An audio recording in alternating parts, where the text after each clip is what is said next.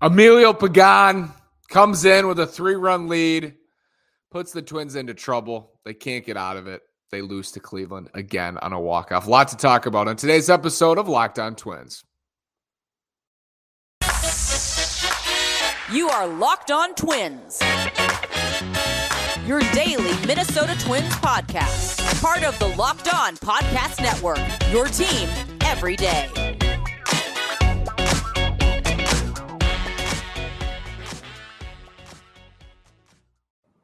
And welcome to the Locked On Minnesota Twins podcast. Today is Wednesday, June 29th, and I'm your gracious, gracious host, Nash Walker. Today's episode is brought to you by Sports Card Investor. Hey, Twins fans, you're going to love this Sports Card Investor app. Welcome to the world of trading cards reimagined. Stay tuned later in the show for more information on this awesome new tool for collectors. You're going to want to check out the Sports Card Investor app. Again, this is Nash Walker, season three hosting a daily podcast on the Minnesota Twins. Season four, writing about the Twins at twinsdaily.com. And for the fourth time in uh, a week, a week plus, Emilio Pagan basically blew a game for the Twins. And Jharel Cotton gave up the, the home run to Josh Naylor that finished this game on not a good pitch, uh, two strike pitch, fastball, pretty much center cut. Naylor took it to left field. Good piece of hitting from Josh Naylor, but that pitch needed to be up he got him swinging up on that fastball a couple times, needed to be up. It wasn't, and Cotton's given up a bunch of home runs.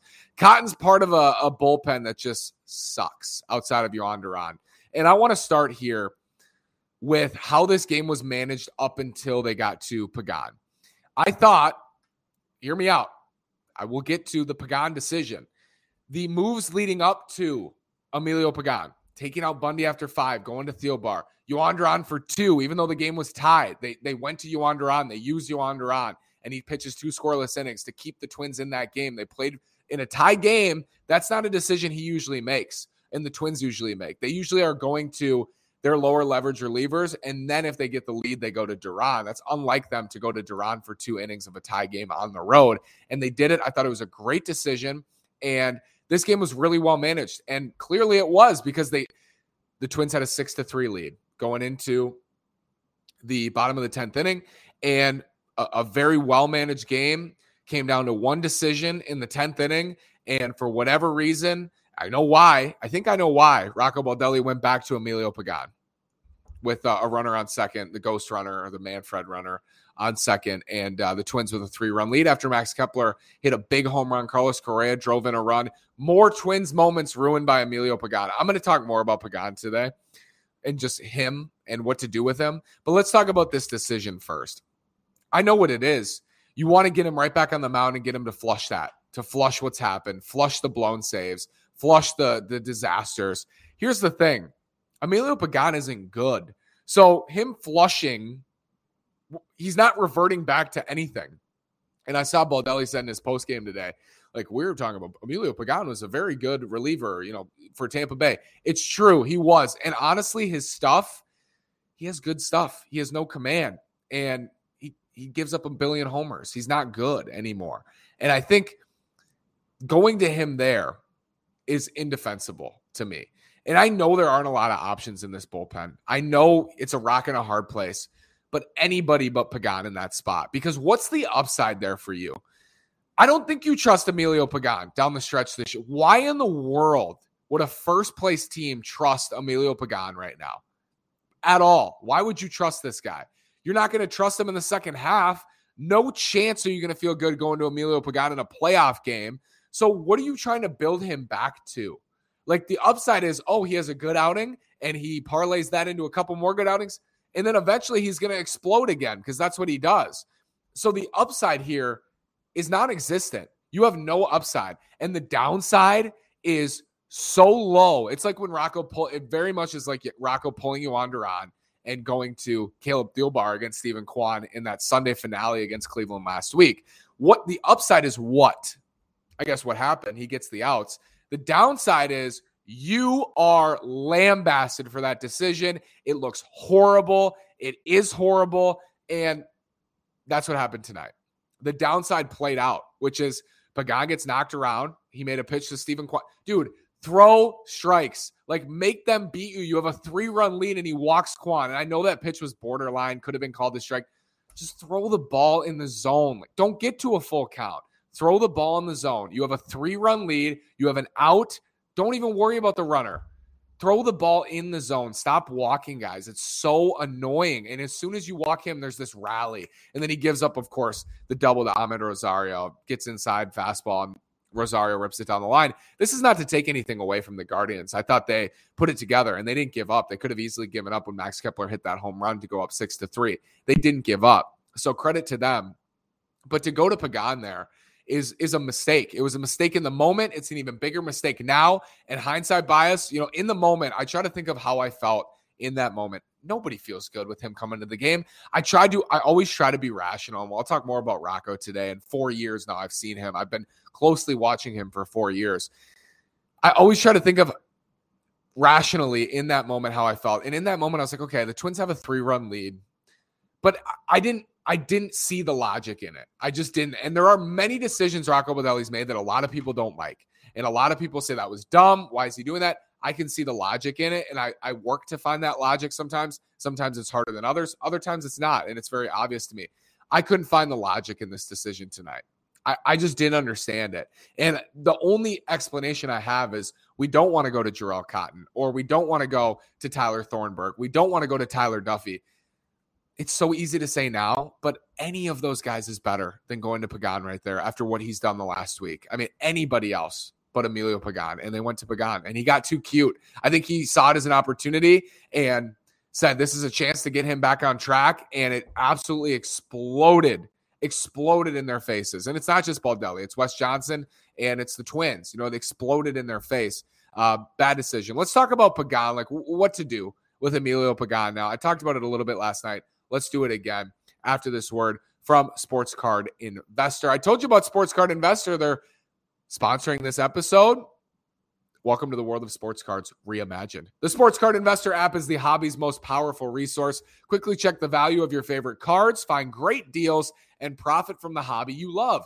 Available completely free in the Google Play and Apple App Stores, the Sports Card Investor app is a must have for baseball fans. It's completely free. You can easily browse over 630,000 cards from every sport with hundreds more added each week. Check the latest values of your favorite cards with seven day or 30 day charts and find the best prices and buy directly through the app with our eBay deals feature. Download the Sports Card Investor app today, available for free in the Google Play and Apple App Stores, or go to sportscardinvestor.com slash locked on. Last night, this is so funny. I talked about this last night because Pagan blew a game yesterday, too, folks. He blew a game yesterday. So I talked about this last night. It's the beauty of a five day a week podcast, right? I talked about this last night. I said, we're done. Fool me once, shame on me. Fool me two, three, four, five, six, seven, eight, nine times, shame on me. Or shame on you. Fool me once, shame on you. Fool me multiple times, shame on me for believing in you again. It was so obvious to me yesterday, and it was so clear that Emilio Pagan has fooled Rocco Baldelli enough times now where it's it's on Rocco the next time. I made a vow last night. I made a vow.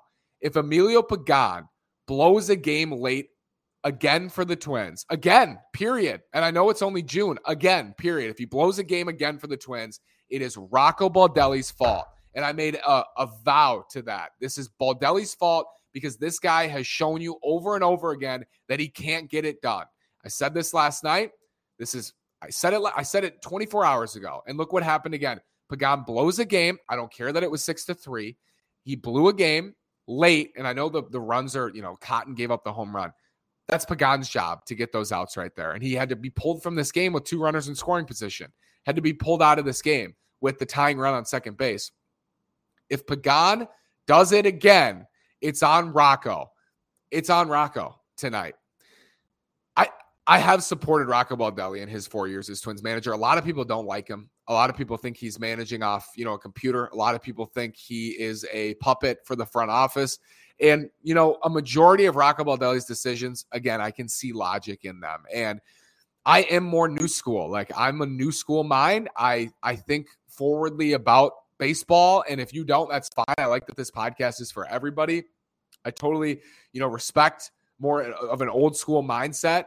But I think I like that this front office is forward thinking, and I like that Rocco Baldelli is forward thinking. So I have supported a lot of things he's done. Like I don't get very worked up about him pulling starters after four or five innings, and you know I sometimes I think it's the wrong decision, but I don't get worked up over it. it doesn't bother me, you know, as much as it bothers some other people.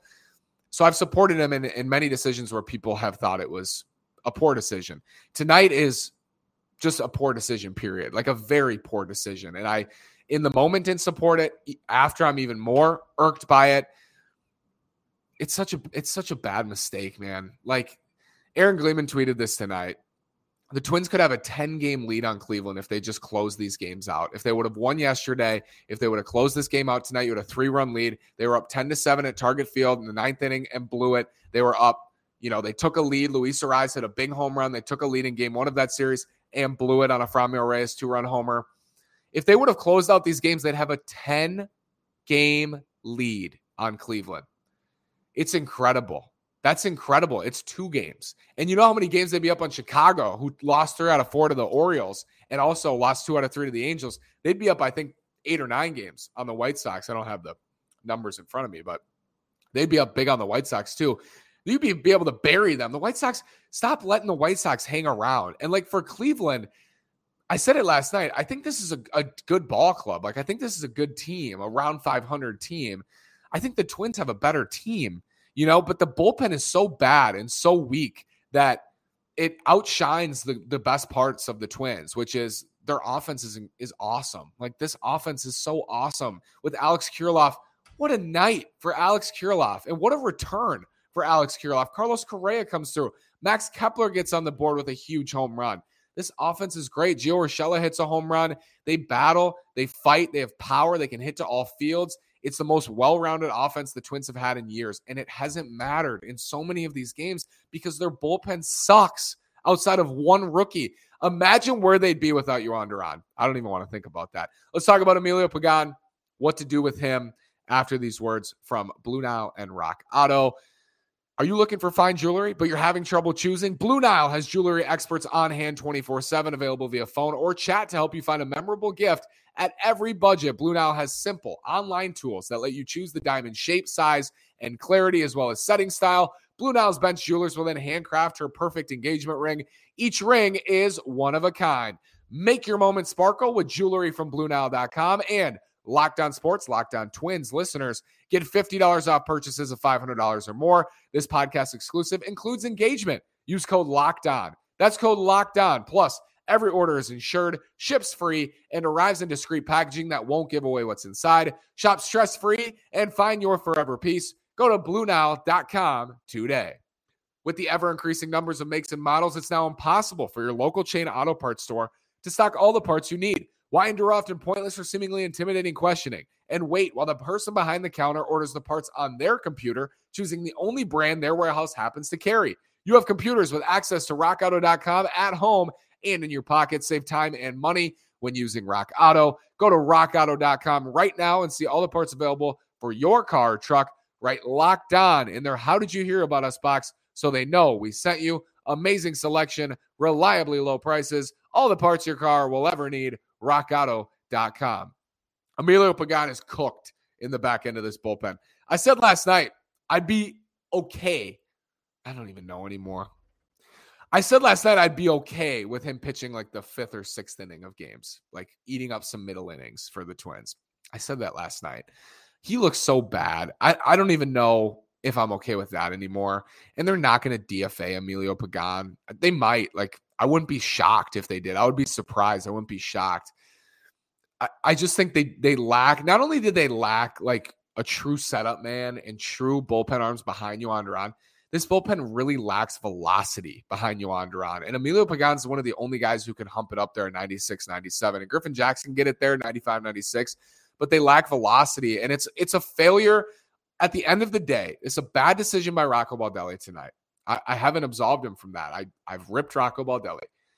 At the end of the day, this is a front office mistake. You traded your freaking closer the night before opening day for this guy and Chris Paddack, who's out for the season. You got uh, uh, you know, unfortunate events, pictures that that followed unfortunate events on Twitter, and it's the picture of Chris Paddack and Emilio Pagan joining the Twins. Like, That was a disaster, folks. And if they would have signed, and my buddy Adam, Adam, if you're listening, cheers, said to me, if they would have signed Kendall Graveman, how much different would things be? And Kendall Graveman's making like 24 million over three years with the with the White Sox.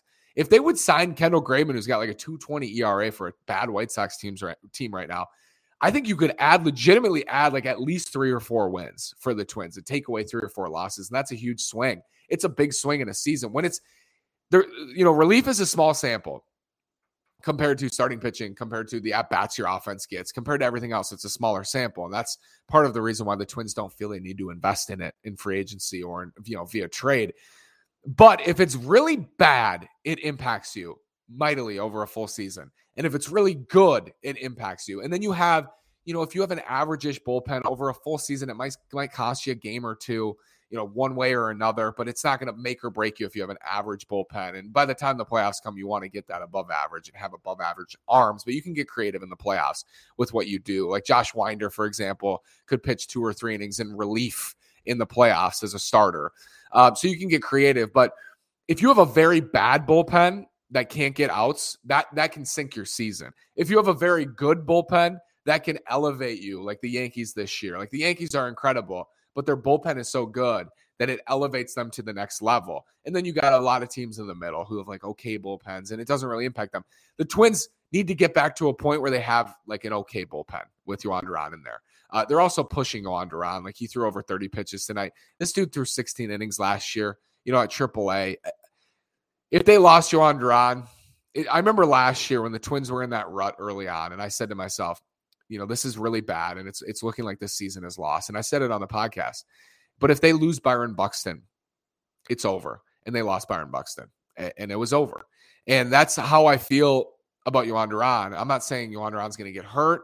I'm not saying that. I'm just saying, like, imagine if Jhoan Duran was taken away from this bullpen for any period of time it's really scary to think about. And you know, they could regress and come back and pitch better, and they probably will. And Emilio Pagan will get more opportunities, unfortunately, and he'll probably pitch better.